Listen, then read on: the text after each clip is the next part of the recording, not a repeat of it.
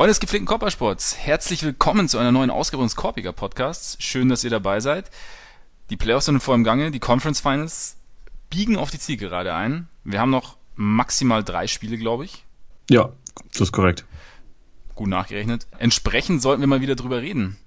Diesmal allerdings sitzt mir der unausgeschlafene Ole Freaks nicht ganz gegenüber. Wir mussten uns nämlich leider trennen. München war zu klein für uns beide, oder? Irgendwie war das ein bisschen so. Also das war so ein bisschen wie mit Curry und KD. Irgendwann braucht jemand halt sein, doch wieder sein eigenes Team. Genau. Hatte ich das Gefühl. Ja, so sieht's, so sieht's aus. Und deswegen wär, werden meine Talents gehen jetzt äh, Richtung, Richtung Norden auf die Insel. Ich ziehe nach London, weil man das gerade so macht, habe ich gehört. Und entsprechend wild war die letzte Woche. Entsprechend weniger Raum nahm die NBA ein. Deswegen bin ich jetzt sehr gespannt, was mir der Ole so zu erzählen hat äh, über die äh, zwei bis drei halbwegs interessanten Spiele, die wir so gesehen haben. Aber keine Angst, ich habe natürlich auch ein bisschen geguckt. So ist er nicht. Zum Beispiel Spiel 6. Ich habe gehofft, dass mein Tipp, den ich äh, in weiser Voraussicht getätigt habe, äh, vor zwei Wochen, glaube ich, war es, Celtics in 6, dass er in Erfüllung geht und ging aber nicht in Erfüllung. Warum, Ole? LeBron James. LeBron James. Also letztendlich, äh, also man, man, man kann finde ich, in der Serie nicht wahnsinnig viel über äh, Taktik, über Adjustments reden. Also natürlich gibt's welche, wie es sie halt immer gibt, aber ähm, letztendlich ist es, kommt in der Serie halt äh, auf zwei Faktoren an. Den, den Heimvorteil, also inwiefern die ähm, vor allem die Rollenspieler halt ihre Würfe treffen, je nachdem, ob sie entweder zu Hause spielen oder auswärts und dann halt auf den Faktor LeBron James. Und äh, naja, in Spiel 6 war das jetzt halt mal wieder der, der klassische Elimination Game. LeBron war jetzt sogar für seine Verhältnisse mit, mit 46 Punkten relativ übel. Also war auch, glaube ich, sein, sein Career High in Elimination Games. Mhm. Und ja, also man hatte zwischenzeitlich schon immer mal wieder das Gefühl, dass wenn, wenn die Celtics so ein paar Minuten konzentrierten und wirklich also konzentriert gute Defense spielen und das äh, und sich vorne auf ihre Stärken besinnen, dass sie es enger gestalten können, aber letztendlich war es dann jedes Mal so, dass, äh, dass LeBron halt die Antwort hatte. Ähm, dazu diesmal ausnahmsweise mit ein bisschen Unterstützung von, von George Hill, von Jeff Green, also wo man meiner Meinung nach, wenn man, wenn man also ich, äh, ich mich frustriert als, als äh, Zuschauer nichts mehr, als wenn Jeff Green oder Jordan Clarkson irgendwelche positiven Aktionen haben, weil das halt einfach äh, doch jedes, jedes Mal wieder irgendwie falsch wirkt. Als Zuschauer oder als, als Celtics-Fan?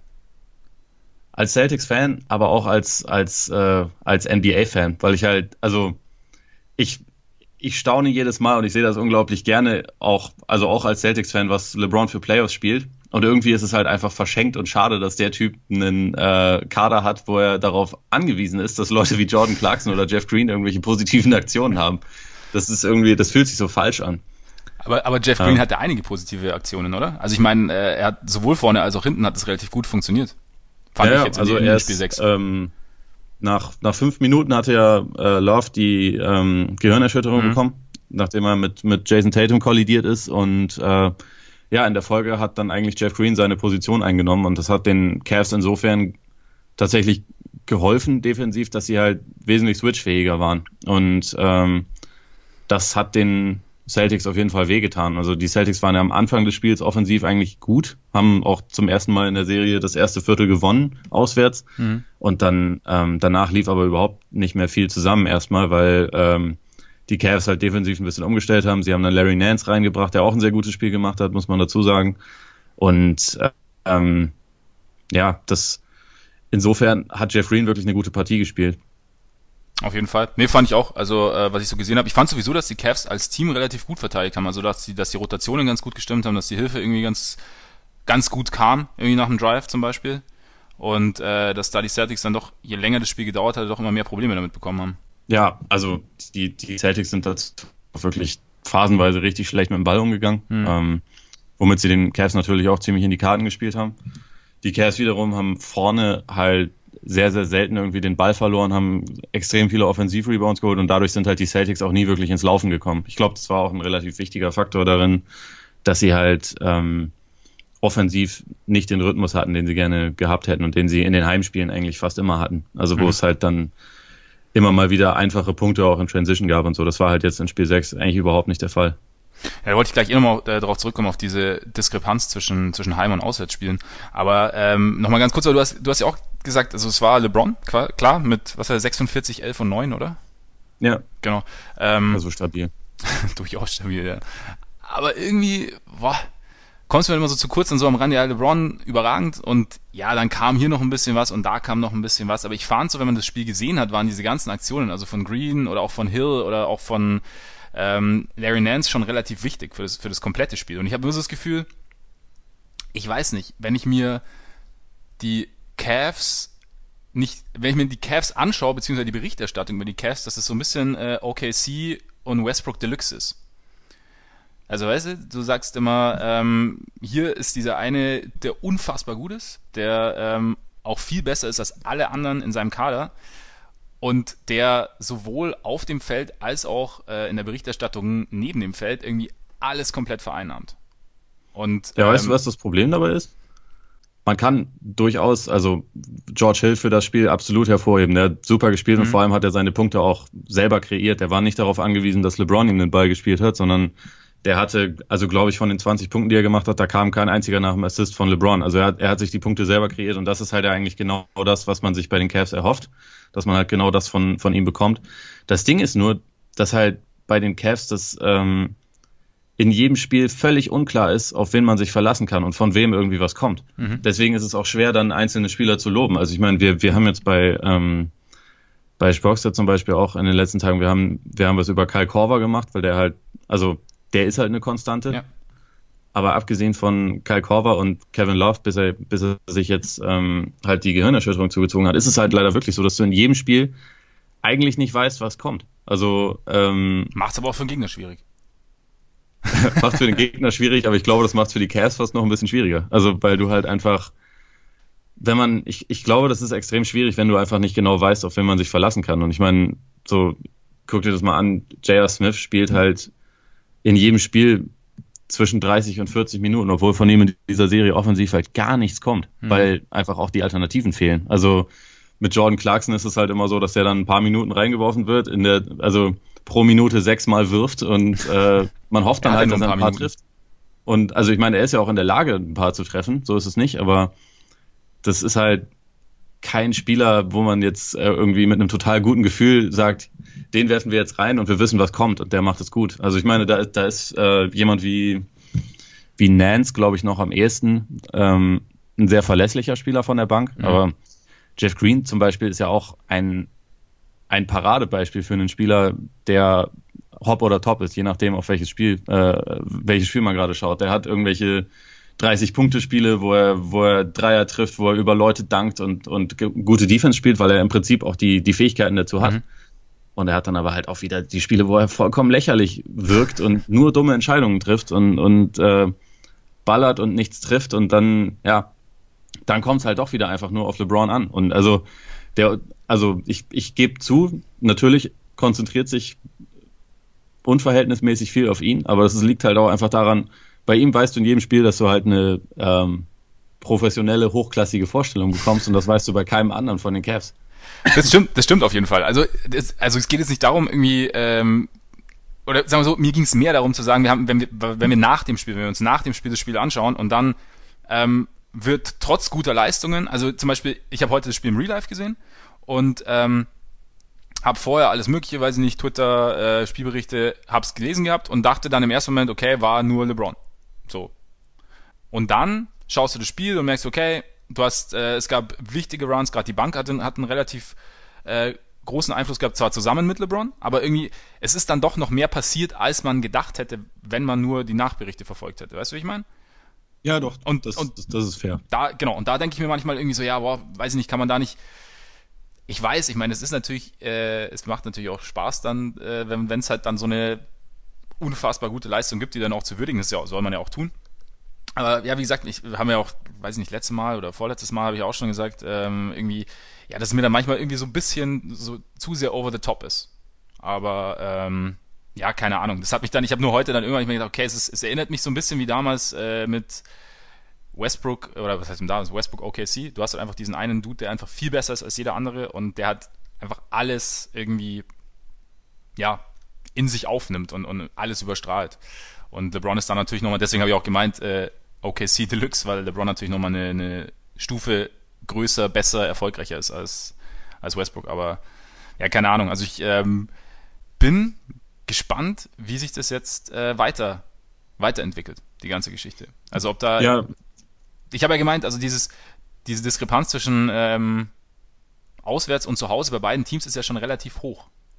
Also abgesehen von LeBron, den können wir da mal ausklammern, weil ich glaube, den interessiert es tatsächlich nicht so wahnsinnig, wo er gerade Basketball spielt, aber bei fast allen anderen scheint es ja schon ein relativ großer Faktor zu sein, oder?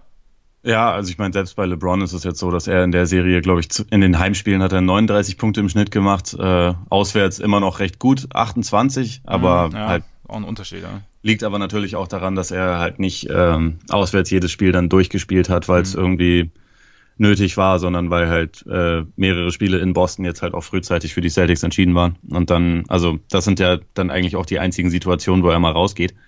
Von daher, ähm, klar, also die Celtics sind zu Hause ein komplett anderes Team.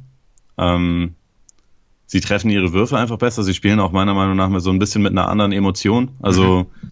sie haben in den Heimspielen kein einziges Mal das Rebound-Duell verloren bisher und jetzt ähm, auswärts haben sie das, also in, in Spiel 6 haben die Cavs, glaube ich, 13 oder 14 Rebounds mehr geholt und haben mhm. halt vor allem am, am offensiven Brett immer wieder die Dinger geholt, was ähm, was halt auch ganz viele von diesen ähm, Comebacks-Versuchen, die die Celtics gestartet haben, so ein bisschen im Keim erstickt hat. Mhm. Also weil sie halt einfach nicht geschafft haben, ihre Possessions zu Ende zu spielen. Und ähm, das sehe ich eigentlich nicht, dass das in Boston auch passieren wird. Also weil es da, da spielen sie mit einer anderen, mit einer anderen Emotion und irgendwie auch mit einer anderen Körpersprache, habe ich das Gefühl. Okay. Ja klar, ich meine, du hast es, ich finde, man hat es jetzt auch wieder gemerkt, also auf, auf Cavs Seite, wenn du hast eine gute Aktion, die Halle wird ein bisschen laut, du hast die nächste gute Aktion, die Halle wird lauter und dann hast du die Energie im Team steigert sich einfach. Und gerade bei einem jungen Team wie bei den Celtics ist es wahrscheinlich einfach nochmal ein, ein viel größerer Faktor. Nicht, weil sie Angst haben vor der äh, vor den Auswärtsfans, sondern vielmehr, weil sie sich einfach noch mehr tragen lassen von den Heimfans, oder? Ja, genau. Also das ist halt auch mein Eindruck, weil also in, in Boston, das ist ja schon eine der lauteren Hallen der NBA und also wo, wo die Leute auch so ein gewisses ähm, Verständnis für die Situation haben. Also wo sie erkennen, wo Unterstützung benötigt wird. Und äh, also es ist, glaube ich, auch eine der wenigen Hallen in den USA, wo man nicht permanent mit irgendwelchen T-Shirts auf die Menge feuern muss, damit sie, damit sie irgendwie engagiert bleibt. Ähm, ich glaube, ich glaube, da, ja, wie gesagt, die, die haben so ein Gespür für die Situation und das hat den Celtics halt in diesen Playoffs bisher wahnsinnig geholfen. Ähm, ich glaube auch, dass sie das, diesen, diesen Faktor in dem Spiel 7 jetzt unbedingt brauchen werden. Definitiv, weil, also, ja. Weil auch, auch bei den Cavs ist es ja so, dass dann ähm, diverse Spieler halt zu Hause komplett anders aufgetreten sind als, als auswärts. Also mhm. da ist, da ist George Hill auch wieder ein sehr gutes Beispiel dafür. Der hat, ähm, der war in Boston bisher ein absoluter Non-Faktor, war in mehreren Spielen überhaupt nicht zu sehen. Ähm, und jetzt zu Hause hat er halt, wie gesagt, richtig gut gespielt. Und ähm, das ist einerseits natürlich auch was, was den Celtics irgendwie Hoffnung machen sollte, dass äh, die Cavs auswärts auch eher ein anderes Team sind. Das halt jetzt die Frage, ob, das, ob sich das so weiter fortsetzt oder ob dann Spiel 7 nochmal so, so ganz besondere Voraussetzungen sind.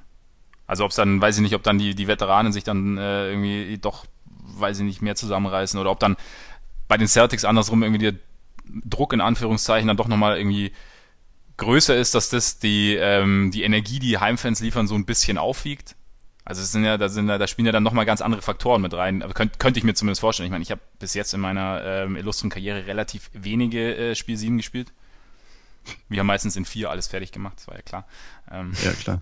Und nee, aber da bin ich, also das wird, da, da bin ich mir, ja, also ich bin gespannt, was da, was da passiert. Also welche, welche Dynamik äh, das Ganze jetzt irgendwie noch annimmt. Also und auch wie, wie LeBron natürlich auftritt. Wäre natürlich ja, auch krass, also, wenn, ja. Wenn LeBron äh, irgendwie so, weiß ich nicht, so ein, so ein, so ein Harden-Spiel, Spiel 6 letztes Jahr gegen die Spurs abliefern würde plötzlich, wovon ich jetzt mal nicht ausgehe, aber. Dann, dann explodiert ja das Internet. Also dann, äh, das, das kann ich mir aber auch nicht vorstellen. Also ich meine, bei, bei ihm legen wir halt andere Maßstäbe an, weil es halt auch, also weil er es ja rechtfertigt. Also so Spiele wie jetzt Durant die letzten beiden hatte oder wie oder wie Curry zuletzt aufgetreten ist. Wenn LeBron solche Spiele hätte, dann wäre das halt nochmal eine ganz andere Gele äh, Angelegenheit.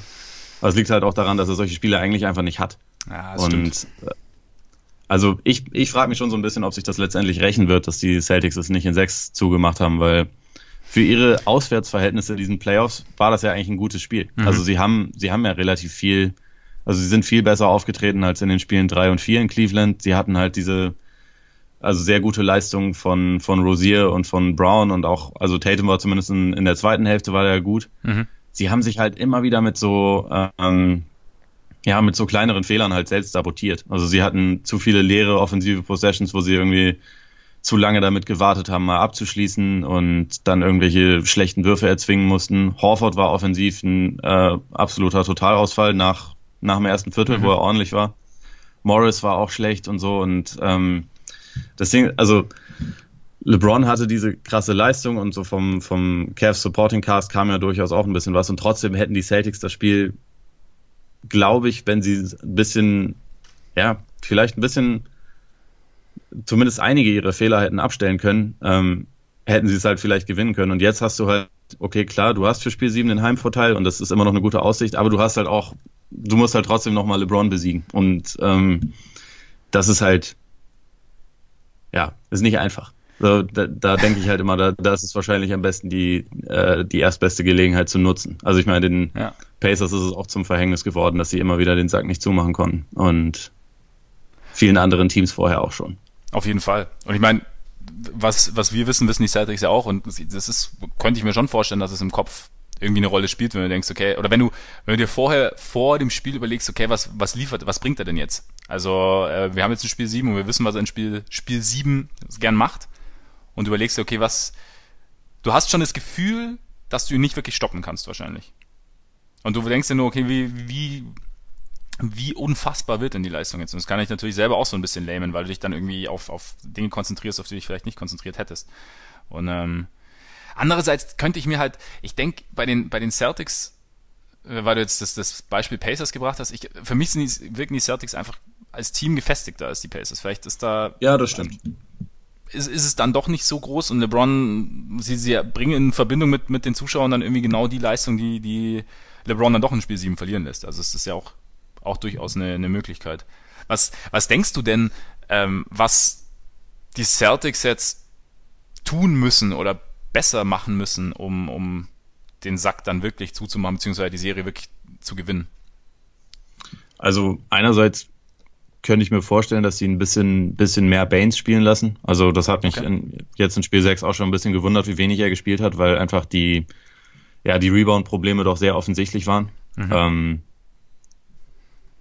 und andererseits, meiner Meinung nach war der Gameplan jetzt nicht unbedingt falsch, äh, den sie hatten. Also an sich machen sie schon relativ viel richtig und an sich ähm, wissen sie, glaube ich, auch ungefähr, wie es wie es geht. Also ich meine, dass sie LeBron nicht stoppen können, ist klar.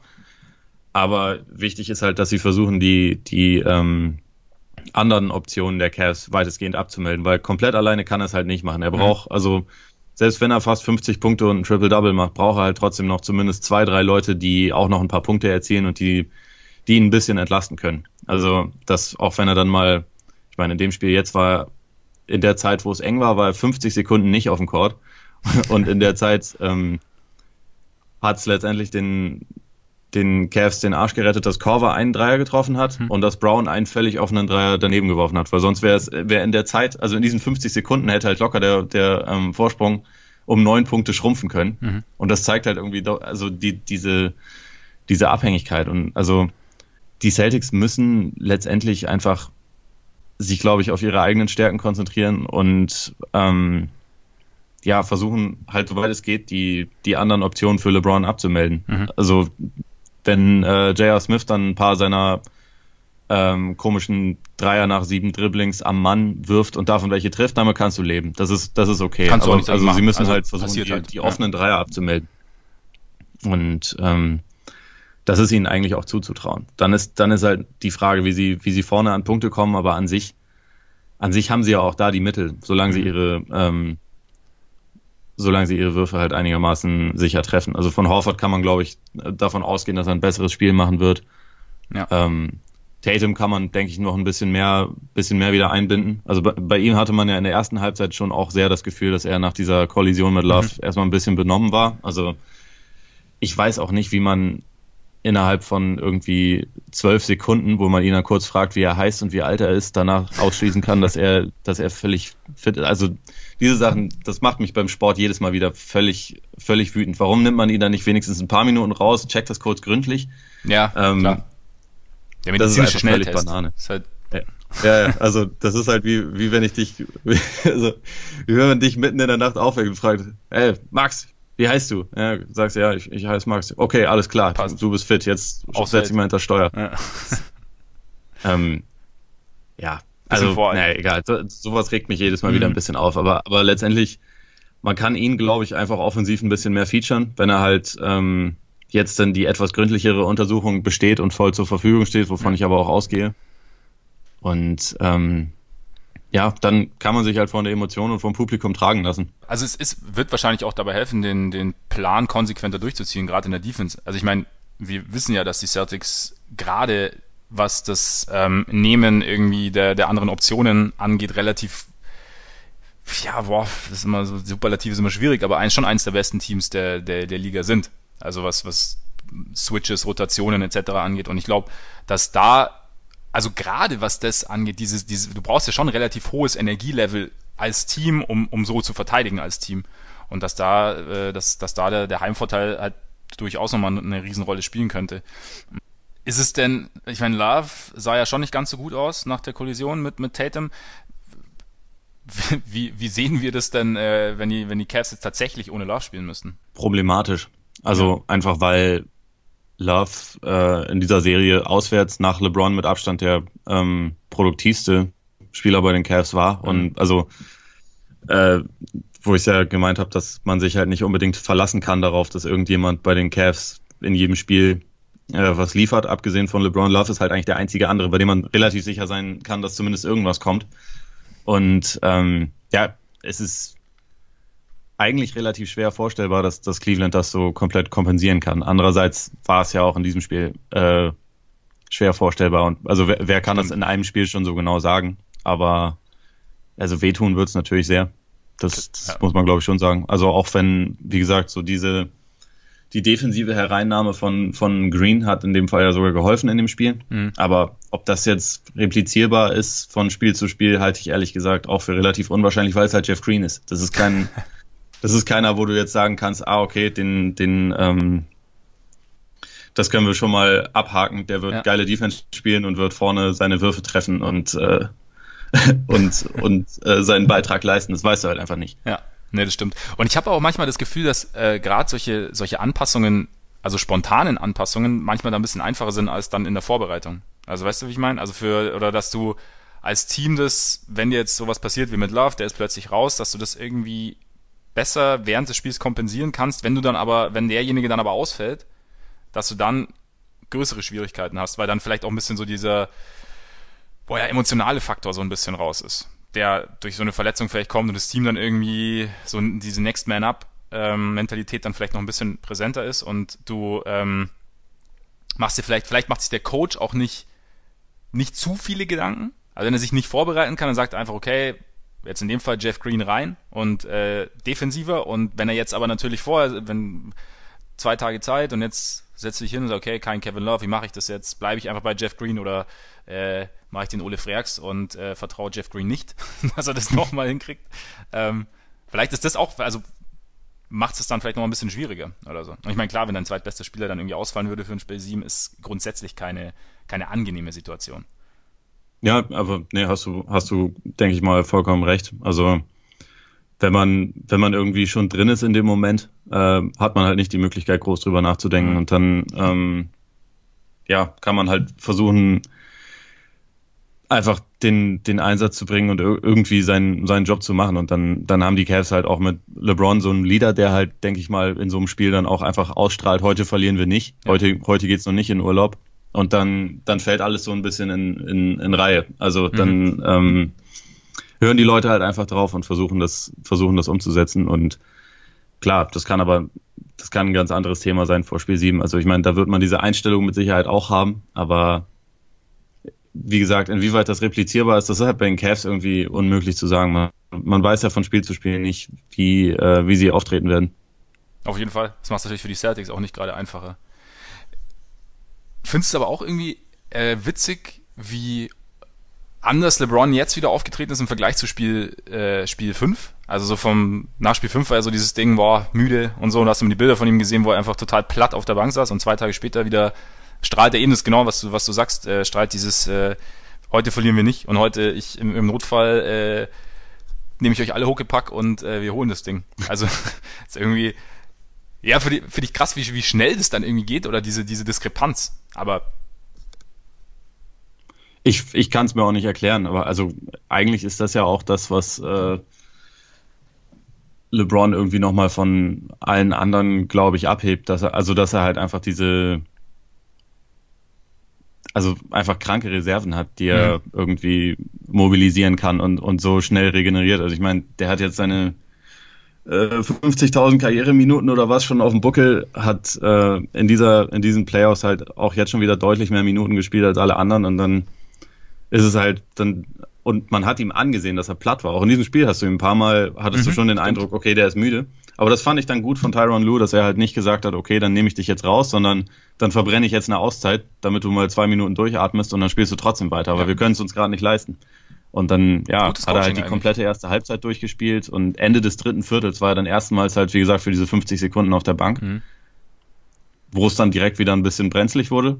Und sofort danach war er wieder drauf. Und also, es ist, ich glaube, man, also man ähm, nimmt das immer so ein bisschen für, also man erkennt es halt bei ihm irgendwie als normal an, weil man schon so lange dran gewöhnt ist, aber an sich ist das halt, das ist sowas von außergewöhnlich, was für eine ähm, Ausdauer der Typ hat. Mhm. Und also wie er halt immer wieder und immer wieder und immer wieder irgendwie verlässlich ist und halt diese Reserven mobilisiert, das ist ja, das ist ja mit das krasseste, was, was er hat, abgesehen jetzt von allen anderen Skills, die auch nicht gerade schlecht sind, aber das ist einfach dieses ähm, solide. Der ist nie verletzt. Also ich meine auch in diesem Spiel, der, so wo Nance in sein Bein fällt, das sah, Stimmt, also ja. andere Spieler hätten sich da wahrscheinlich einen Kreuzbandriss zugezogen. Also das sah nicht gut aus. Ja. Ne?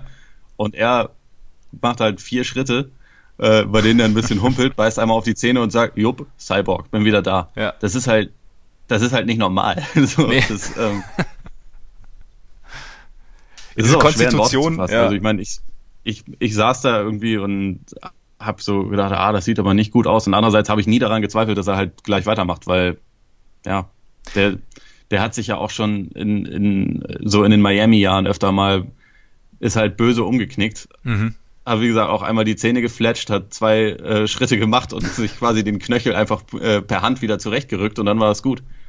Der verpasst halt einfach keine Spiele und der verpasst auch keine großen Minuten, wenn er äh, wenn er nicht irgendwie Krämpfe hat. Das ist das einzige das Kryptonit, was er in der ja. Hinsicht vielleicht hat. Das ist halt einfach echt ein Cyborg. Wie sieht's mit den Klimaanlagen in Boston aus eigentlich? Funktionieren die, meinst du? Oder? Die werden, glaube ich, jetzt mal ausfallen wieder. Okay. So, das, das, äh, gegen die Lakers haben sie das ja damals gemacht. Und ja, äh, ja wahrscheinlich, wahrscheinlich wird die, ähm, wird die Halle schön auf 45 Grad hochgeheizt. Genau. äh, wahrscheinlich eine ganz gute Idee. Auf jeden Fall die einzige, einzige Möglichkeit eigentlich. Ja, aber die Konstitution ist schon krass. Das gab es, glaube ich, auch noch nie und wird es vielleicht auch nie wieder geben. Wobei der Blick in die Zukunft immer schwierig ist. Aber ich habe noch, ich kenne keine, Ahnung. Also egal welche Sportler man verfolgt, ich kenne keinen Sportler, der so langlebig ist und so verletzungsunanfällig und so, ja, unkaputtbar ja. quasi ist. Also außer dir, du bist ja auch unkaputtbar, aber. Nee, bin ich. Ich habe ähm, du weißt das ja, ich habe mir vor, vor drei Jahren oder so mal das Steißbein gebrochen. Ich habe jetzt gerade wieder, wieder einen Ausbruch davon und jetzt laufe ich rum wie Tristan Thompson. Also oh. so, äh, dass ich quasi die, die Kiste so weit ausfahren muss, weil mir jede andere Bewegung extrem wehtut. das, das musste ich mal mit dir teilen, tut mir leid. Okay, nee, ist, ist schön, ist gut zu wissen auch. Also, aber nicht ein Twerking-Kurs, oder? Dass nee, aber äh, es, es, sieht ein bisschen so aus. ich habe gesehen, dass ich davon nicht so viel, äh, dabei nicht so viel Spaß ausstrahle, glaube ich, aber. Okay. Schade eigentlich.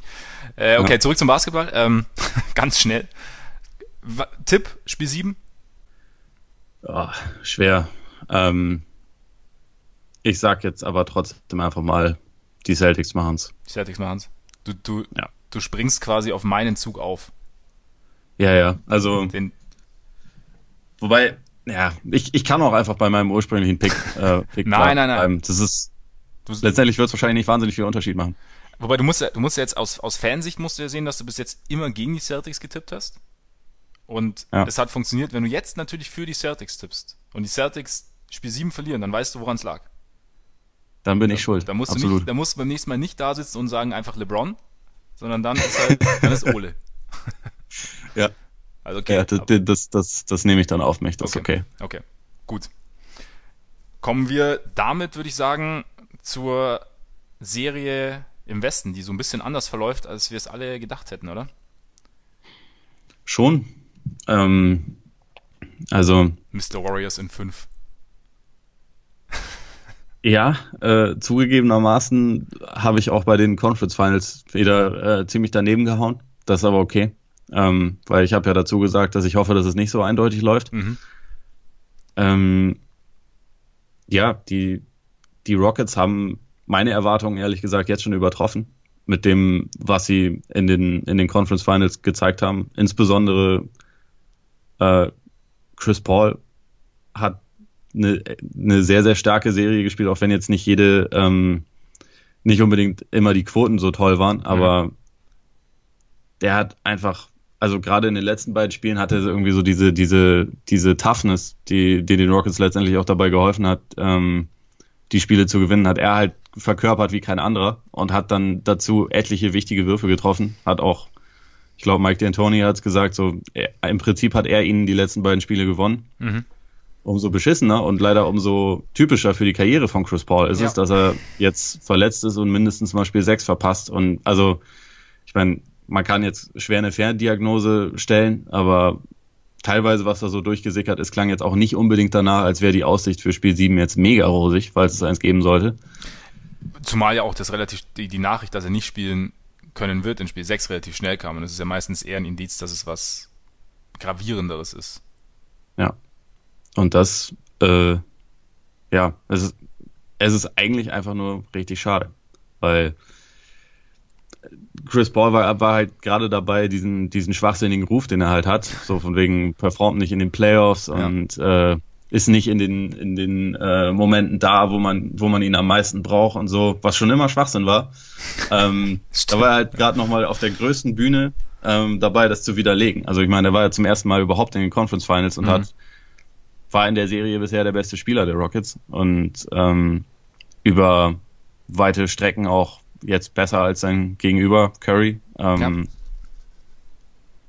Und ja, hat eigentlich halt genau das gezeigt, was so die ähm, Chris Paul Fans oder oder Chris Paul ähm, Befürworter seit äh, seit vielen Jahren gesagt haben, so dass, dass das halt ein absolutes Biest ist, auch auch auf dem höchsten Level. Und ähm, war tatsächlich auf einem ganz guten Weg, sein Team ähm, in die Finals zu bringen. Und jetzt hängt es halt so ein bisschen in der Schwebe. Jetzt weiß man nicht, ob er überhaupt die Möglichkeit dazu kriegen wird, es zu versuchen. Mhm. Und das, ja, leider ist das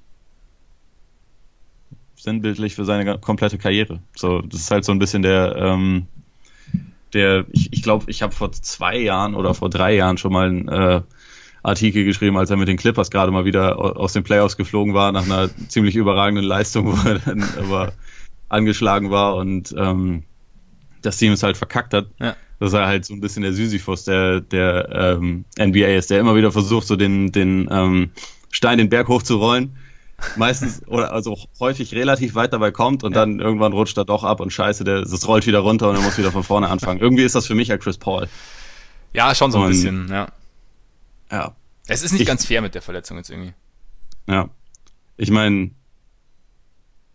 mir persönlich ist es jetzt nicht, nicht äh, mega wichtig, ob jetzt die Rockets oder die Warriors äh, in die Finals kommen, nur es wäre halt einfach schön, wenn er zumindest die Chance dazu kriegen würde, es, äh, es zu versuchen. Also es selber, es selber halt zu beeinflussen, ob es klappt oder nicht.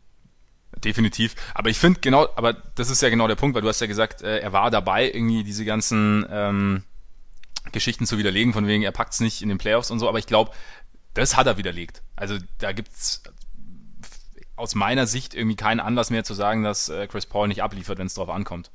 Ähm, Die Leute vergessen schnell. das stimmt. Vielleicht Nein, nächstes Jahr ist es dann wieder, ja, nee, dann, dann verlässt er sich halt im wichtigen Moment. ja, genau. Ja, war noch nie in den Finals, ja, bla bla. Ist sowieso alles gestaged. Also von daher, ja. ähm, Nee, aber im Endeffekt, vielleicht vergessen sie äh, auch, dass er mal, dass er mal schlecht war in einem entscheidenden Spiel. Kann natürlich auch sein. Weißt du, dass er jetzt auf einmal glaub, der, der Mr. Klatsch ist. Und äh, ist natürlich. Ja, aber ich finde es auch schade. Ich finde, er hat auch. Man muss ihn ja nicht sympathisch finden, aber er hm. hat jetzt halt auch diesen. Ja, diese Aura und dieses. Diese Ausstrahlung, also sein, sein, sein Shimmy gegen Curry war schon ziemlich überragend. Das war so ziemlich das Highlight der bisherigen Playoffs. Ja, das war Fall. so dermaßen geil. Ich, ja. ich bin echt fast vom, vom Sofa gefallen, als ich das gesehen habe. Was, was eigentlich noch geiler war als der Shimmy an sich, war sein Gesichtsausdruck dabei. Ja. Also die, dieses, dieses, dieser abfällige Blick, das war so, ja, war, war schön. Ich fand aber auch Currys Reaktion, fand ich auch ziemlich, das kam mir ein bisschen zu kurz. Also der, er ist schon ziemlich souverän mit der ganzen Geschichte umgegangen. Ja, fand ich auch. Also, also ähm, war, glaube ich, die ideale Reaktion. Man hätte es ja. jetzt nicht äh, anders hätte, hätte er sich aus der Situation auch nicht befreien können. Also jede andere Aussage wäre irgendwie albern gewesen. Ja. So war es halt genau richtig. Ja. Aber da hätten sie, ich glaube auch deswegen äh, ist das Thema gar nicht mehr so groß. Also, weißt du? Sonst, wenn jetzt, wenn jetzt äh, Curry irgendwie eine Antwort gegeben hätte von wegen, boah, ja, er kann jetzt einmal Chemie machen, aber am Ende stehen wir in den Finals, weiß ich nicht, dann wäre vielleicht da eine ganz große, eine, eine ziemlich große Sache draus geworden. So haben wir uns alle kurz gefreut und, und haben weitergemacht. Ja, ich meine, es wird halt natürlich auch ganz schnell von anderen Themen überstrahlt, aber du weißt ja auch, wie das ist bei Curry, der, der denkt sich das schon selber, glaube ich. Ja. Äh, so, ähm, nächstes Spiel, also wenn Paul gespielt hätte, dann äh, revanchiere ich mich. Aber der hat in seinem Leben ja noch nie irgendwas Interessantes gesagt, weil er halt auch einfach keine Lust dazu hat. Also der, der verteidigt sein, sein äh, Liebesimage ja schon ganz gerne, auch wenn er auf dem, auf dem Court selbst eigentlich ein ziemliches Arschloch ist. Aber also, und ja. auch diese, also was ich gar nicht unbedingt negativ meine, aber also der strahlt ja diese, diese, in, in seinen besten Spielen strahlt er ja auch schon eine unfassbare Arroganz auf dem Feld aus. Und eigentlich finde ich es eher unterhaltsam. Aber abseits des Feldes, der sagt ja nie irgendwas. Also das ist ja auch, deswegen hätte ich da jetzt auch nicht erwartet, dass er da irgendwie eine, eine blutige Rache ankündigt oder irgendwas. Das wäre halt nee. einfach nicht, nicht seine Art gewesen. Nee, das stimmt. Das stimmt. Aber warum haben denn die Warriors so Probleme? Jetzt mal, äh, um aufs, aufs Basketballische zu kommen. Also wenn, wir haben jetzt Paul, klar, als ein Faktor, aber irgendwie, weiß ich nicht, die, die Offense scheint ja so ein bisschen, ja, keine Ahnung, also jetzt mal, heute ist ja Champions League Finale auch, deswegen kann man äh, auch mal eine ganz kurze Fußballreferenz bringen. Ähm, also Jürgen Klopp hat ja immer gesagt, wir müssen, weiß ich nicht, ob es die Bayern waren oder was auch immer, auf unser Niveau runterziehen. Und jetzt nicht, als die Rockets die äh, Warriors runtergezogen hätten, aber irgendwie erinnert der Offensiv-Basketball der Warriors mehr an den der Rockets als umgekehrt, oder? Mittlerweile. Mittlerweile erinnert er mich mehr an OKC als an die Rockets. Oder an, okay, ja. Es ähm, noch ein bisschen eindimensionaler ist mhm. und, und nicht so viel Spacing hat wie die Weniger, Rockets. Ja, klar, ja.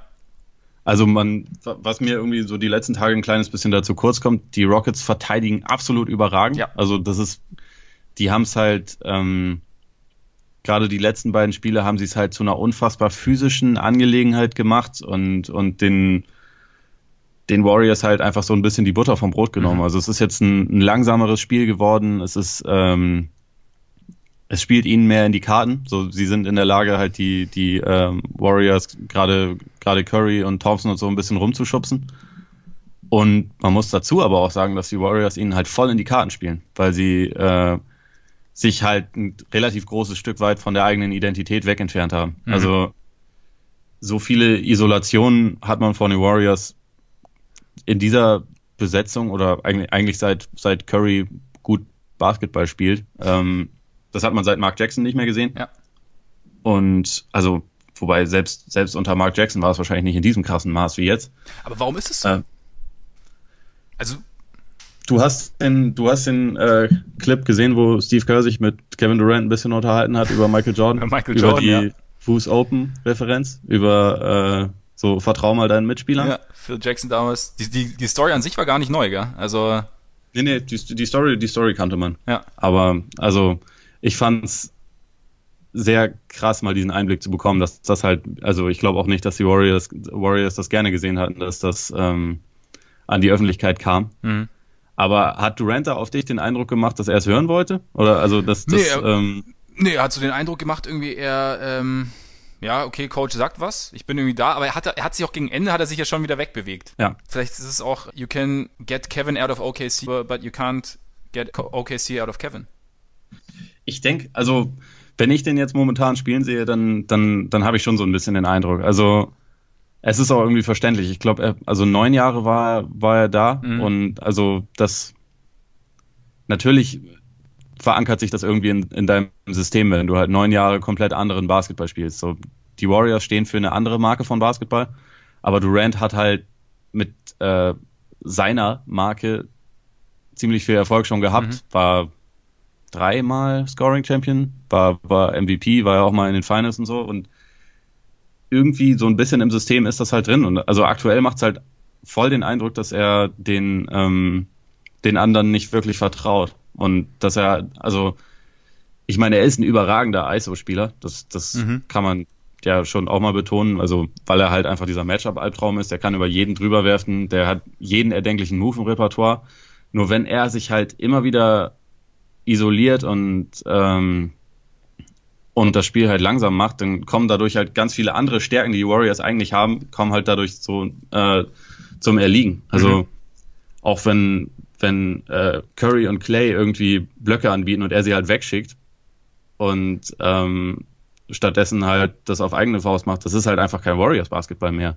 Und da er halt so gut da drin ist, ähm, sind sie dann trotzdem immer noch ein gutes Team, aber sie sind halt nicht unschlagbar. Mhm. Gerade wenn sie dann teilweise äh, relativ alberne Fehler machen, wie jetzt am, am Ende von Spiel 5. Und ähm, ja, genau. Ja. Sie, sie machen es damit halt den, den, ähm, den Rockets auch einfacher, sie zu verteidigen, weil halt äh, auch so die simpelsten Pick and Rolls bringen halt nicht wahnsinnig viel, wenn die Rockets sowieso alles switchen und halt in erster Linie Leute auf dem Feld haben, die halt ähm, alles mitgehen können, wo, wo du halt nicht so krasse, ähm, so krasse Mismatches dann die mhm. ganze Zeit hast. Und ja, die Warriors sind momentan einfach echt ein relativ großes Stück weit weg von der eigenen Identität, habe ich das Gefühl. Und gerade auch Curry und Durant spielen eher nebenher. Sie spielen nicht zusammen. Ja. Curry ist dann ja jemand, der dann auch teilweise ein bisschen mehr als er müsste, glaube ich, so äh, deferential ist und den Ball halt noch häufiger abspielt, als er müsste, weil es ja quasi das richtige Basketball-Play ist. Mhm. Und, aber wenn ich die jetzt spielen sehe, dann habe ich manchmal schon den Eindruck, so, Steph, mach mal was. So, Steph sollte den Ball ein bisschen mehr äh, in der Hand halten und, und vielleicht auch mal Durant ein bisschen mehr als Decoy benutzen. Und also es wäre halt unglaublich, unglaublich wenig Bewegung einfach auf dem mhm. Spiel. Das stimmt, ja, das habe ich mir auch gedacht. Es wäre mal interessant zu erfahren, was werden wir nie erfahren, aber was hinter den Kulissen denn passiert. Also wo, wie kann es sein, dass, dass ein Team, das, das über Jahre hinweg seine Identität aufgebaut hat und die wahrscheinlich zurzeit erfolgreichste Identität der NBA aufgebaut hat, einen Spieler dazu bekommt, der noch dazu sagt, in dem Moment, in dem er zu diesem Team wechselt, dass er genau dieses, diesen Basketball gerne spielen möchte. Also dass er, ähm, dass er sich darauf freut, eben offene Würfe zu bekommen und irgendwie mehr Fluss in der Offense zu haben. Dass der jetzt aber seinen seinen Anführungszeichen Basketball, den er halt vorher gespielt hat, so jetzt so implementiert, dass auf einmal das, das ganze System nicht mehr funktioniert. Und was dann da, was denn die Gründe dafür sind. Ob, weiß ich nicht zum Beispiel, ob Curry wirklich nicht fit ist und sie sagen, okay, wir müssen jetzt, wir müssen mehr über Durant gehen oder ob ähm, Durant eigenmächtig irgendwie da auf dem Feld entscheidet oder ob, weiß ich nicht, das ist ja, es ist ja schon irgendwie, ja, oder auch, ich meine, welchen Faktor denn die Rockets spielen. Also da, dadurch, dass die, dass die Rockets eben alles switchen, dass dann diese ganzen ähm, auch Off-Ball-Screens und die ganze Bewegung vielleicht gar nicht mehr dann so effizient ist, wie sie, wie sie vielleicht wäre. Also das ist ja, könnt, kann ja irgendwie auch sein. Und, und da wäre mal irgendwie, weiß ich nicht, das, also ich, ich kann es mir, ich kann es mir einfach auch nicht erklären. Weil es ja auch eigentlich, eigentlich letztes Jahr nicht das Problem war. Ja, sie hatten letztes Jahr sind sie auch, also sie sind ja im Prinzip durchspaziert. Also sie haben im Westen alle Serien zu null gewonnen. Mhm. Ähm, mit den Spurs ist ihnen halt wegen der Kawhi-Verletzung halt im, während des ersten Spiels die, der einzige echte Widerstand weggebrochen. Ähm, und ja, die Cavs waren natürlich offensiv eine kranke Maschine, mhm. aber defensiv halt nicht unbedingt und, und also vor allem nicht so eine nicht so eine physische Defense. Und die sind einfach noch nicht auf so ein Team wie die Rockets jetzt getroffen. Das, das muss man, glaube ich, schon auch festhalten. Ja, also in der, in der, äh, in der Besetzung, die die Warriors jetzt haben, hatten sie noch nicht so einen starken Gegner wie die, wie die Rockets. Sie haben dazu jetzt die letzten Spiele Igodala nicht gehabt, der ohne jetzt ein großer Scorer oder so zu sein, halt einfach so ein bisschen das Hirn der ganzen Operation ist. Also mhm. der, das ist halt irgendwie so ein, für mich, auch wenn es eher so ein stillerer Typ ist, ist, ist das, glaube ich, auch so der insgeheim der Anführer von denen, der dann vielleicht auch den, den Einfluss innerhalb des Teams hat, dass er halt auch auf dem Court ein bisschen mehr Einfluss darauf nehmen könnte, wie halt die Offense gespielt wird. Ähm, ich glaube, dass dieser stabilisierende Faktor da so ein bisschen wegfällt. Natürlich ist auch zudem der Kader ist halt dann ohne, ohne Iggy, gerade auf dem Flügel, schon ganz schön dünn. Ziemlich dünn. Denn da, das ist, da, da kommt halt das Problem, dass sie äh, 25 Center im Kader haben, aber äh, eigentlich ohne Center spielen wollen. Eigentlich, ja, also momentan spielen sie, spielen sie eigentlich ohne Center. Ich meine, Kevon, Kevon Looney kommt ja immer mal wieder rein mhm. und macht es auch ganz gut. Jordan, Jordan Bell auch und so, aber es sind halt mehrere verschenkte Kaderplätze. Also ich meine, Pachulia und McGee sitzen auf der Bank und haben in der Serie halt gar keine Berechtigung. Also ja. kommen auch nicht rein. Und da denkt man sich halt schon, ja, okay, sie haben ihre Mid-Level-Exception, haben sie Swaggy P gegeben, der eine Katastrophe ist. Ähm, Später aber noch einen haben, großen Auftritt haben wird. Entschuldigung. Ja, okay. Sehr gut. Ähm, sie haben Henri Caspi haben sie entlassen für, ähm, damit sie Quinn Cook einen ja. Vertrag geben könnten. Ähm, vielleicht wäre es im Nachhinein besser gewesen, wenn sie einen ihrer 36 Center abgegeben hätten, wobei Henri Caspi bei ihnen auch wirklich schlecht gespielt hat, das muss man mhm. natürlich auch dazu sagen. Aber ja, es ist momentan einfach nicht diese, diese, diese Tiefe da, die man von den Warriors in den letzten Jahren mal kannte. Was irgendwie auch logisch ist, weil sie natürlich top-heavy sind. Wenn, wenn du so, ja, klar. so geisteskrank viel ähm, Talent im Kader hast, äh, also in der Spitze und also vier, vier All-Stars hast, plus ein Egodala, mhm. plus ein Livingston, dann ist halt einfach auch nicht mehr so viel an Ressourcen frei, was du irgendwie in andere Spieler noch investieren kannst. Aber ja, gerade gerade dieser dieser Vertrag von Nick Young tut halt echt weh, muss man schon sagen. Und ja. man hat glaube ich so ein bisschen auch das Gefühl gehabt damals, also so auch als ja, als sie als sie auch Nick Young zum Beispiel verpflichtet haben, so ja, ich meine im Endeffekt können sie ja machen, was sie wollen mit ihren Rollenspielern. Dadurch, dass ja. sie so top-heavy sind, läuft die Geschichte schon. Und jetzt merkst du halt zum ersten Mal, dass du da irgendwie ein Team hast, das ja irgendwie auch besser auf sie eingestellt ist, also schon in der Zusammenstellung und dann ja, dann ist halt diese, diese legendäre Margin of Error halt kleiner geworden irgendwie. Und ja, also selbst, also auch wenn Luken Bahamute ja ausgefallen ist bisher bei den Rockets, mhm. ähm, waren sie zumindest in der Zeit, wo jetzt Paul dabei war, waren sie halt das tiefere Team. Mhm. Tatsächlich. Also selbst ein Gerald Green, der ja an sich einen ähnlichen Ruf hat wie, wie Nick Young, spielt in dieser Serie ja tatsächlich eine, eine positive Rolle für Houston. Also mhm. Ist vielleicht aber auch ein Punkt, dass das System der Rockets offensiv für einen Rollenspieler einfacher zu greifen ist als das der Warriors. Für, für gewisse Typen mit Sicherheit. Ja, also für, ja. Die, für zum Beispiel einen Gerald Green, der halbwegs verteidigen kann und halt äh, einen offenen Dreier treffen kann. Und halt für Spacing sorgen soll. Ja. Also das also, ist natürlich was anderes, als wenn du jetzt irgendwie bei den Warriors, weiß ich nicht, äh, Off-Ball-Screens stellen musst, ähm, gucken musst, wann, wann Curry um die Ecke gelaufen kommt, was, was Clay macht und äh, wie du dich selber bewegst in, diese, in, diese, in diesem freien Fluss sozusagen. Und ja. dann kannst du vielleicht so jemanden einfacher einbinden, als es die Warriors jetzt in den Young einbinden können. Gleichzeitig finde ich allerdings auch, also ja, der Kader ist nicht ideal und also es ist in der ähm, Breite auch vor allem nicht genug Spacing und so. Aber man muss schon auch sagen, eigentlich haben die Warriors keine Entschuldigung, um so schlecht zu spielen, wie sie jetzt momentan, wie sie jetzt zuletzt ja. gespielt haben. Also vor allem so, äh, ich meine, die Defense war ja über weite Strecken auch ziemlich überragend. Also es ist ja nicht so, dass die Rockets die Spiele jetzt dominiert hätten oder so. Mhm. Überhaupt nicht. Aber ja, äh, im Prinzip ist es so einfach, wenn du, wenn du mit Durant den ähm, nach Konsens quasi zweitbesten Spieler der, der Welt hast und dazu mit Curry den dritt- oder viertbesten, keine Ahnung, je nachdem, wie man das jetzt ranken will, mhm. ist, mir eigentlich, ist, ist ja egal, ja. aber dazu dann halt auch noch Green und Thompson hast und die ja alle am Start sind, dann, dann musst du einfach besser spielen. Also äh, das ist platt. Äh, ich, ich, das tut mir leid, dass ich hier den Mark Jackson jetzt wieder mache, aber put your head down and make a play oder so, wie er sagen würde. Ja. Mama, there goes that man. Ja. Das ist einfach, ja, das ist einfach zu wenig. Und ähm, man muss von, von einem Team, das äh, so erfolgreich war in den letzten Jahren, muss man eigentlich auch erwarten, dass sie, ähm, dass sie sich halt nicht einschüchtern lassen und dass sie mhm. vor allem nicht weil sie jetzt mal wirklich Gegenwehr haben und mal einen wirklich äh, starken und vor allem defensiv richtig guten Gegner gegen sich haben, dass sie dann sofort ihre Identität über den Haufen werfen. Ja. Das, das darf eigentlich nicht passieren. Und deswegen bin ich auch sehr gespannt, wie es jetzt halt weitergeht in der Serie, weil an sich ist es relativ albern. also an sich, ich meine, es wäre es wär sehr interessant zu sehen, was passiert, wenn, wenn die Warriors die Serie jetzt verlieren sollten. Ähm, weil sie ja auch den auslaufenden Vertrag von Durant haben, mhm. unter anderem. Und, Stimmt, dann holen sie Paul ja, George einfach und lassen Durant ziehen. Ja, ja, und äh, oder sie, sie machen Durant Sign and Trade für Anthony Davis, das wäre ja auch noch ein oder so. Äh, ja.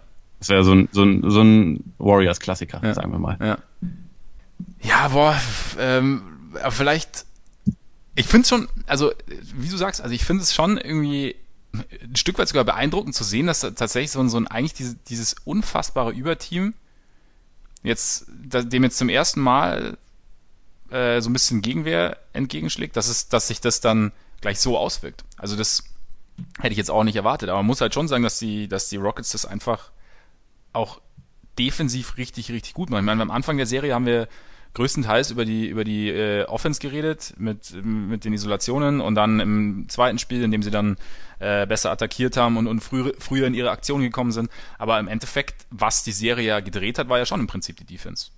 Zusammen mit Igudalas Ausfall vielleicht. Aber es ist ja diese dieses physische und dann noch in Verbindung mit wir switchen alles, aber haben dann irgendwie merken auch noch, wenn wir jetzt nicht zwingend switchen sollten, also gab es ja auch so ein paar Szenen jetzt in, in Spiel 5, in denen sie dann ähm, gerade am Ende es war kurz vor dem Switch, aber sie haben es dann gemerkt, okay, wir lassen das Matchup dann doch so und haben es dann irgendwie intuitiv wahnsinnig viel richtig gemacht, was es den Warriors wieder noch, wiederum noch schwerer gemacht hat. Und ähm, wenn du plötzlich deine, deine Offense nicht mehr so spielen kannst, klar, wirst du dann verunsichert. Zumal, wenn, zumal du ja auch weißt, dass du eigentlich diese Serie nicht verlieren darfst. Weil du gar keine ja. Serie verlieren darfst. Einfach weil du theoretisch besser bist als alles, was jemals einen Basketballcourt betreten hat. Theoretisch. Das, das muss man auch wirklich würdigen, was die, was die Rockets da defensiv veranstalten. Eben. Also individuell, gerade auch ein ähm, Gordon spielt äh, überragende Defense, die ich ihm so, also ich meine, dass er ein guter Verteidiger ist, war mir klar, aber mhm. also was der aktuell spielt, finde ich halt absolut beeindruckend. Ariza sowieso und halt besonders im Fokus steht da für mich halt PJ Tucker. Der, ja. der ist halt wirklich so wie, ja, wie Draymond vor zwei Jahren ungefähr. Der ist halt überall. Das ist ähm, gerade auch, wenn er, er, er schätzt das halt perfekt ein, wo er jetzt irgendwie absinken und aushelfen kann. Mhm. Und ähm, wo er direkt am Mann stehen muss, spielt halt übertrieben physisch, lässt sich überhaupt nicht herumschubsen. Ich meine, der, der ist ja nicht, der ist ja überhaupt nicht groß, nee. aber ist ja der de facto Center dann in vielen Lineups bei den, bei den Rockets und spielt halt einfach überragend. Ja. Und also ich meine, da schade dass den, den Warriors schon sehr, dass sie halt mit Green jemanden haben, der aktuell keinen Wurf trifft, dann ähm, jemand wie Livingston auch, der hat halt diesen ähm, diesen Turnaround äh, Fadeaway, den er glaube ich in seinem Leben noch nie daneben geworfen hat, aber Dreier werfen tut er ja auch nicht. Das heißt, ähm, dadurch können die Rockets halt auch einfach ein bisschen mehr absinken und dadurch können sie dann Durant mehr Double Teams geben und so und mhm. ähm, ja, da der momentan nicht nicht allzu große Lust hat, den Ball zu passen, spielt ihm das halt sehr in die Karten. Also ja. gerade Tucker ist ja teilweise drei Meter, vier Meter von Draymond entfernt, was ich also so extrem jetzt auch noch nicht oft gesehen habe. Ja, deswegen konnte er auch relativ gut aushelfen da bei dem letzten richtigen Play der Warriors, also wo Curry zum, zum Korb zieht und den, den Floater probiert. Ja. Dann, genau. Ja, also da, ja, also sie stellen die Warriors auf jeden Fall vor Probleme. Und das soll, also das finde ich auch halt, dass das halt definitiv gewürdigt gehört und nicht nur äh, im Kontext, ah, die Warriors versauen es gerade oder so, sondern im Kontext, die, die Rockets ähm, versauen den Warriors so ein bisschen. Ja. Ähm, und das, obwohl James Harden, glaube ich, seine letzten 19 Dreier daneben gesetzt hat, oder was es war. Ich glaube sogar 20 oder mittlerweile. 20 mittlerweile, ja. Also das letzte Mal irgendwo Mitte Spiel 4 hat er mal eingetroffen. Glaube ich. Ja. Ist schon ein bisschen her. Es Ihm ist aber eine auch ganze egal. Weile her. Und ja, er ist offensiv bisher also nach Spiel 1, wo er 41 Punkte mhm. hatte, ist er ja wirklich auch nicht mehr so groß in Erscheinung getreten. Also hat in jedem Spiel seine Probleme mit der Quote. Ich meine, er hatte diesen sehr sportlichen Posterdank über Green, der also mit Sicherheit auch eine Signalwirkung hatte, von wegen, So, wir sind bereit für euch. Ja. Aber offensiv war auch in Spiel 4 danach ja nicht mehr wahnsinnig viel von ihm. Mhm. Und in, in Spiel 5 war es auch wenig. Aber da muss ich auch sagen, da, da bin ich von ihm durchaus beeindruckt, dass er auch in der Lage ist, halt jetzt ähm, tatsächlich mit Defense äh, trotzdem ja. einen großen Impact zu nehmen. Mhm. Also wesentlich, wesentlich mehr, als ihm das jemals jemand zugetraut hätte. Mhm. Stimmt, also das, er, er verteidigt mitunter sehr effektiv.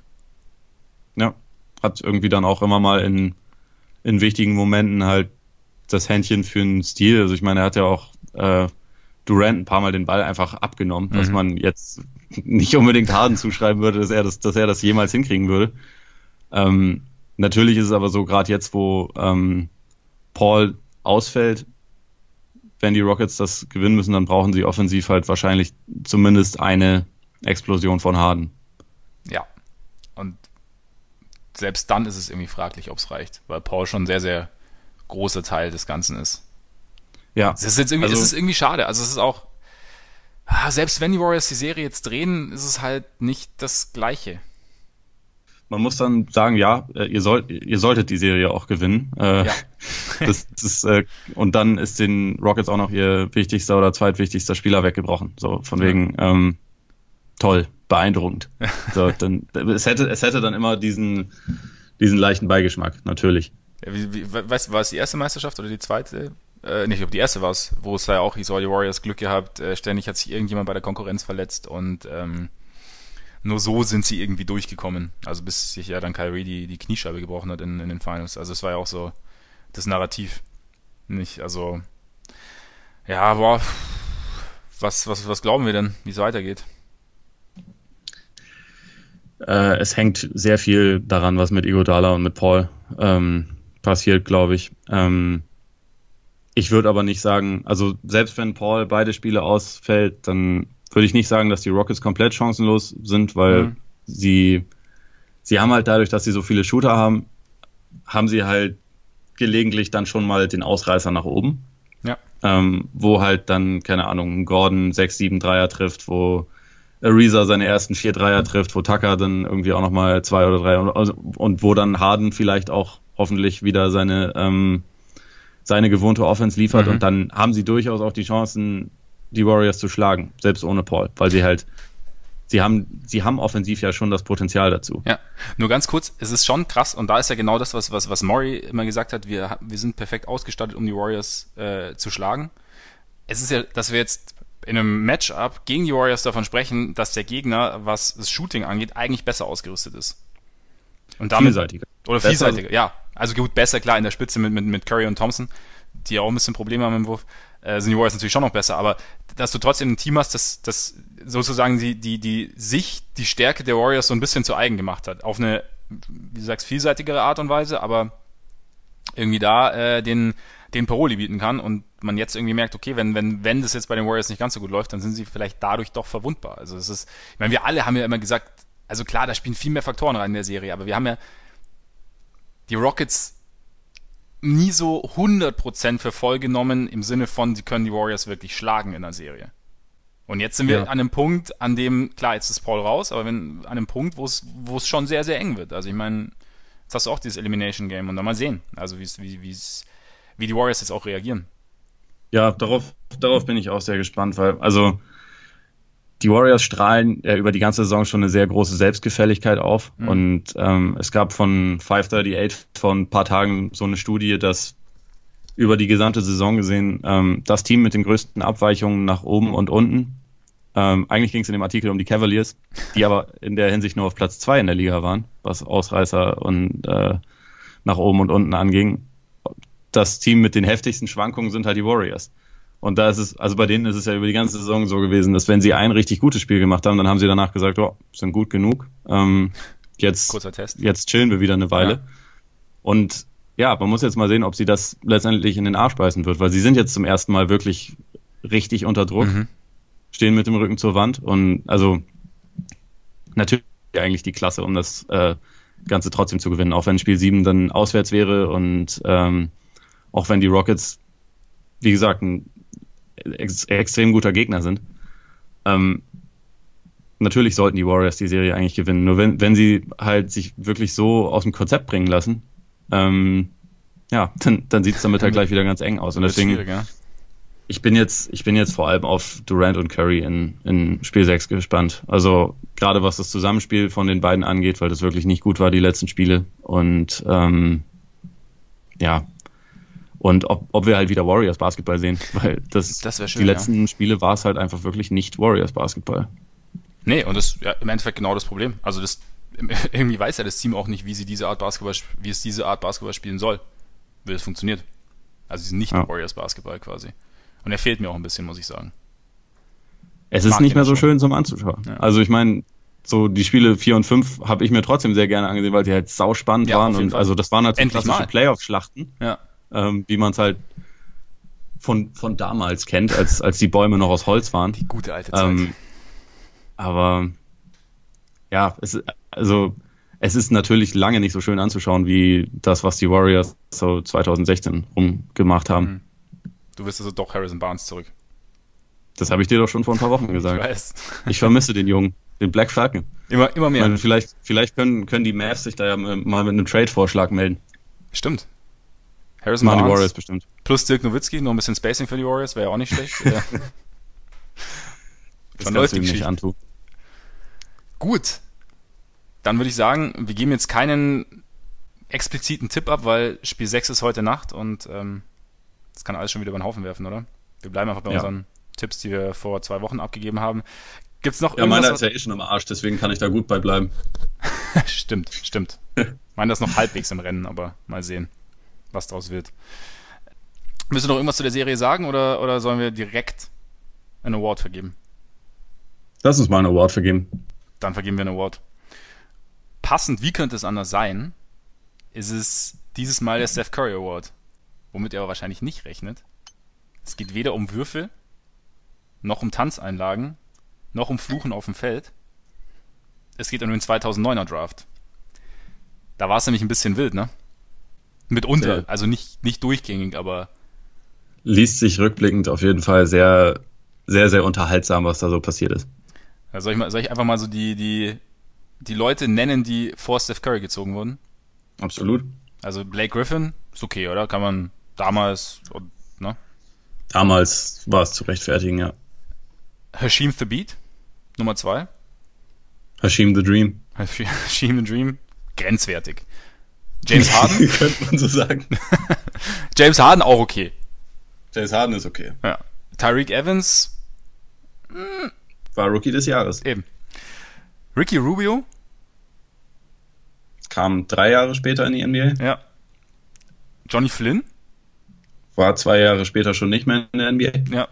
Übrigens beide in Minnesota immer gut an 5 und 6 zwei Point Guards zu draften. Und dann an 7 kam Steph Curry. Und warum kam Steph Curry erst an sieben?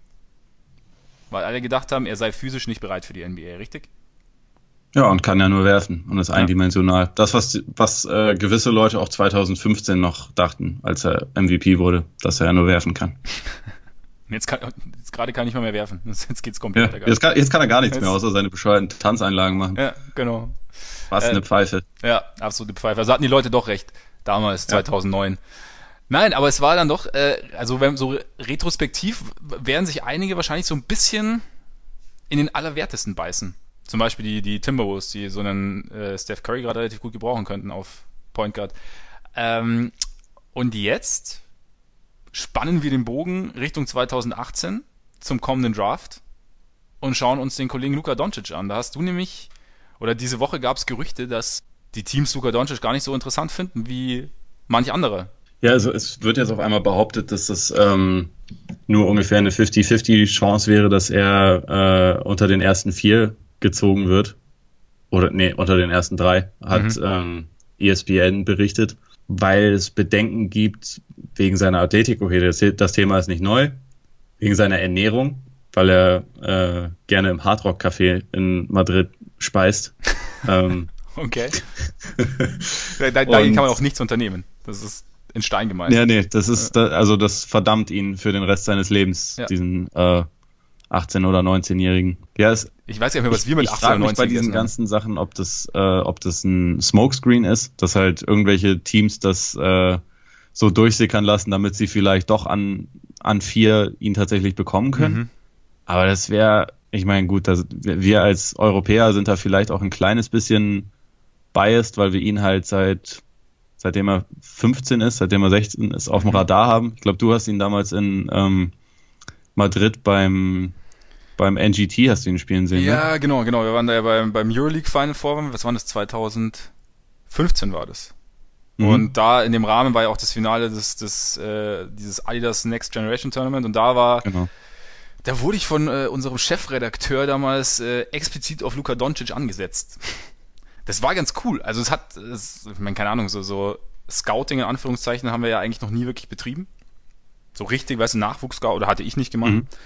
Und habe ich auch da wahrscheinlich nicht perfekt gemacht, aber es war cool, sich mal so einen jungen Spieler mal wirklich anzusehen, was, was hat denn der für Stärken, was für Tendenzen sieht man und ähm, wo fehlt's vielleicht. Und ich, ich meine, ja, dieses Athletikthema ist ja schon eine Sache, ich meine, es begleitet, glaube ich, auch jeden Europäer, ja. der äh, rüberkommt ich finde es immer ein bisschen plump einfach irgendwie auf Athletik. Also klar ist es ein Faktor, wenn du auf dem Flügel spielst, dass du irgendwie deinen Gegenspieler halbwegs vor dir halten solltest. Aber wir haben ja, wie wir sehen, irgendwie, wenn wir Joe Ingles, gut, das ist vielleicht ein Extrembeispiel, aber du kannst auch, du kriegst es ja trotzdem hin. Und bei, wenn, wenn ich mir Doncic damals angeschaut habe, ich glaube, damals war er 15, 16 oder 16, glaube ich, war er.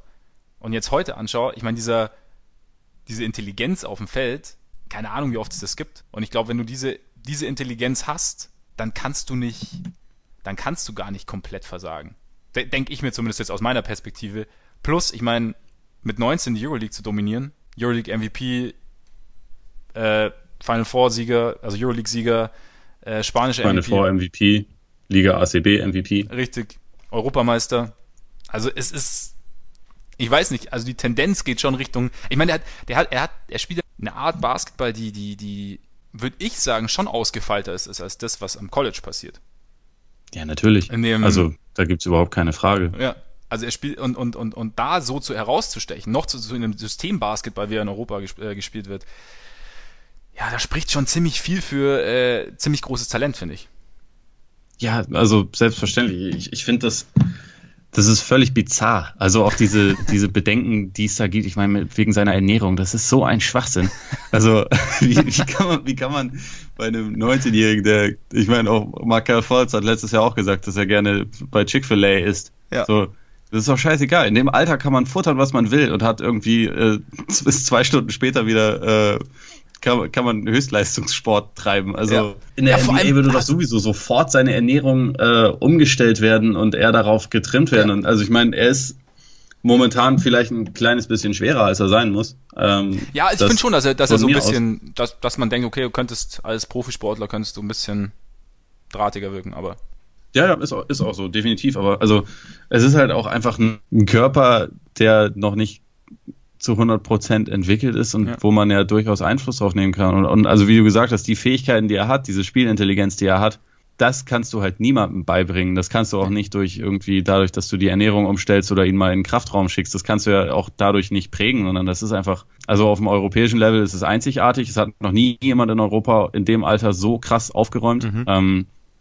Real Madrid ist wahrscheinlich ja das 31. beste Team der Welt. Also das, das ähm, Beste, was nicht in der NBA spielt. Ja. Und er ist da klar der beste Spieler und auch so, so der, der, das Alpha-Tier quasi, also der Anführer. So, die haben, die haben da ja durchaus mehrere NBA-erfahrene Spieler und auch die ja. haben kein Problem damit, in den wichtigen äh, Situationen zu sagen, Luca, mach mal. Und er macht dann. Also eben, eben. Das ist auch nicht zu vergleichen mit dem, was jetzt ein DeAndre Ayton oder ein Marvin Bagley in ihrer einen College-Saison äh, gemacht haben. Und also natürlich gibt's auch bei denen Argumente, die für sie sprechen. Also wenn, wenn Phoenix jetzt an eins äh, Aiton ziehen sollte, dann kann ich es schon irgendwo verstehen, das würde ich jetzt auch nicht verteufeln.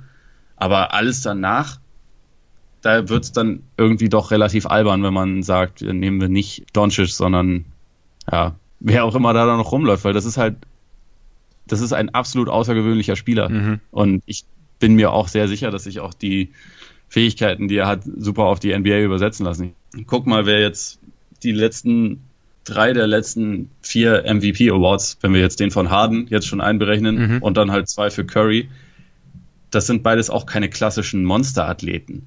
Die nee. haben aber halt die noch gewisse, dazu auch teilweise etwas fußlahm sind, wenn es nach links und rechts geht. Ja, das ist dieser dieser stupide reine Fokus auf, hey, der kann aber nicht so hoch springen oder der ist nicht so explosiv. Es ist ja nicht so, dass in der NBA alle Spieler Russell Westbrook wären. So, dass da, also natürlich ist es athletisch ein anderes Level als in Europa, da braucht man nicht, da braucht man nicht drüber diskutieren. Aber mit einer gewissen Cleverness und mit einer gewissen Grundathletik, die er ja hat. Also mhm. es ist ja, es ist ja keine unterdurchschnittliche Athletik, sondern eher eine durchschnittliche Athletik. Ja. Und ähm, ich meine, man muss schon sagen, auch, er ist nicht der schnellste. Also, ist auch, also er, das ist schon ein Punkt. Also das ist auch okay, das zu sagen. Aber ich, ja, es überwiegt halt alles andere, finde ich. Sehe ich halt auch so. Also wenn ähm, wenn Doncic tatsächlich auf fünf oder so fallen würde, er fällt auf sieben. Und die Mavs ihn dann bekommen, dann äh, ja, kann man den Laden zumachen. Also dann, dann wäre das, glaube ich, schon so, dass man sich im, im Nachhinein ähnlich wie bei Curry damals sehr darüber lustig machen könnte, was in diesem Draft so passiert ist. Also ohne, dass ich jetzt sage, dass die Leute, die dann gedraftet werden, alles irgendwelche Busts wie Hashim Thabit sind, aber ja, eigentlich ist das ein Spieler, den man sich nicht entgehen lassen sollte. Und also wenn es nach mir ginge, sollte das der Nummer 1 Pick sein und nicht irgendwie der Nummer 5 oder Nummer 6 Pick. Nee, geht mir genauso. Wobei andererseits, Steph Curry wurde an 7 gepickt. Wir vergeben jetzt den Steph Curry Award an Luka Doncic. Weshalb wiederum, natürlich, um diesen, Kreis, um diesen Kreis wirklich endgültig zu schließen, Luka Doncic auch an 7 gepickt werden muss. Womit er dann wohin gehen würde? An die Seite vom Finisher. An die Seite vom Finisher. Überleg dir mal das. Das wäre ein Traum. Das würde ich mir lieber nicht über, überlegen. Und zwischendrin noch Zach Levine. Nee, also ich glaube, tiefer als fünf kann gar nicht sein, weil die Mavs halt doch ja, sehr äh, gerne nach Europa schauen. Also. Aber vielleicht, ja, weiß ich nicht, gibt es irgendwie einen Ableckungsanruf und so und dann passen sie kurz nicht auf und äh, die zwei Minuten sind fast abgelaufen und dann so, ah, ah, ah Michael Porter. Ja, ja, klar. Kann passieren. Das, wahrscheinlich wird es so laufen. Oder ja. Moritz Wagner. oh, richtig, den falschen Europäer gepickt, verdammt. Ähm. Nein, äh, ich bin sehr gespannt, ob das jetzt alles wirklich nur äh, Gerede ist vor dem Draft und ähm, was, äh, was am Ende rauskommt. Also, aber wir vergeben unseren Award schon mal, den Steph Curry Award des Korpiger Podcasts, an Luka Doncic. Einfach aufgrund von Gerüchten. Ist ja auch nicht schlecht. Ja. Jetzt, kurz vor Schluss, kommen wir aber noch zu Fakten. Weil es ist ja wieder Zeit für den Schuh der Woche. Hast du auch Bock drauf, ne? Ja. Ich auf jeden Fall, weil nämlich, äh, und jetzt kommt der, der versprochene große Auftritt von Swaggy P. Der ist nämlich, äh, hat auch durchaus ein spezielles Schuhgame. Also der hat auch schon Yeezys getragen im Spiel. Also weißt du, Kanye West und so. Make America Great Again, ich Ma weiß. genau der. Ähm, und ja, jetzt hat er seinen ehemaligen Teamkollegen, war mir gar nicht mehr so bewusst, äh, Gilbert Arenas geehrt. Weil ja Swaggy P auch einige Jahre für die Wizards gespielt hat. Zeitgleich mit Gilbert. Geile Combo eigentlich, ne? Nick ja, mit Young McGee auch noch damals. Ja, genau. Waren die nicht auch alle im Lockerroom, als da ähm, mit Waffen aufeinander gezielt wurde? äh, möglich wär's. Möglich wär's. Ich bin mir, ich bin mir aber gerade nicht ganz sicher. Ich glaube, Nick Young war da schon da, aber also ganz sicher bin ich mir auch nicht. Ja, es, könnte, es könnte gut sein. Also er hat auf jeden Fall von 2007 bis 2012 für die Wizards gespielt. Also ja, doch, dann müsste er dabei dann müsste er, müsste er eigentlich dabei gewesen sein. Naja, auf jeden Fall äh, hat Gilbert Arenas aber nicht, nicht deshalb einen großen Eindruck hinterlassen, sondern unter anderem auch wegen seiner Schuhe, die übrigens sehr, sehr beliebt sind. Also in der ähm, Szene, wie es so schön heißt. Jetzt in Spiel 3 hat Nick Young den Gil 2-0 getragen von Adidas, also Gilbert Arenas zweiten Signature-Schuh. Signature Kollabo mit Benihana. Benihana, kennst du? Sag mir was, ja. Ist äh, so ein äh, japanisches Franchise-Restaurant, weißt, wo, wie man so schön sieht, die Kollegen mit der großen Grillplatte und dann äh, Shrimps hochwerfen und so.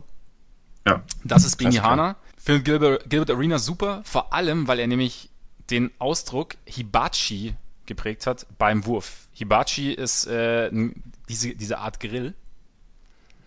Und er wollte damit unterstreichen, dass ähm, sein Gegner quasi abgekocht wurde und dass er brandheiß ist. Und deswegen hat er nach jedem Wurf hat er geschrien Hibachi und hat gesagt, okay guys, you're gonna get Hibachi today. So kam diese Kollabo zustande. Und eigentlich hätte Gilbert Arenas diesen Schuh tragen sollen 2008 ähm, gegen die Pistons zum ersten Mal. Dummerweise hat er sich dann aber verletzt und kurz darauf war seine Saison beendet. Und im nächsten gab es dann schon den nächsten Signature-Schuh. Deswegen hat er selber den nie getragen, aber Nick Young hat den jetzt rausgeholt. Und dann, glaube ich, eins von drei Dreiern getroffen. Also auch ziemlich Hibachi gewesen. ähm, Absolut.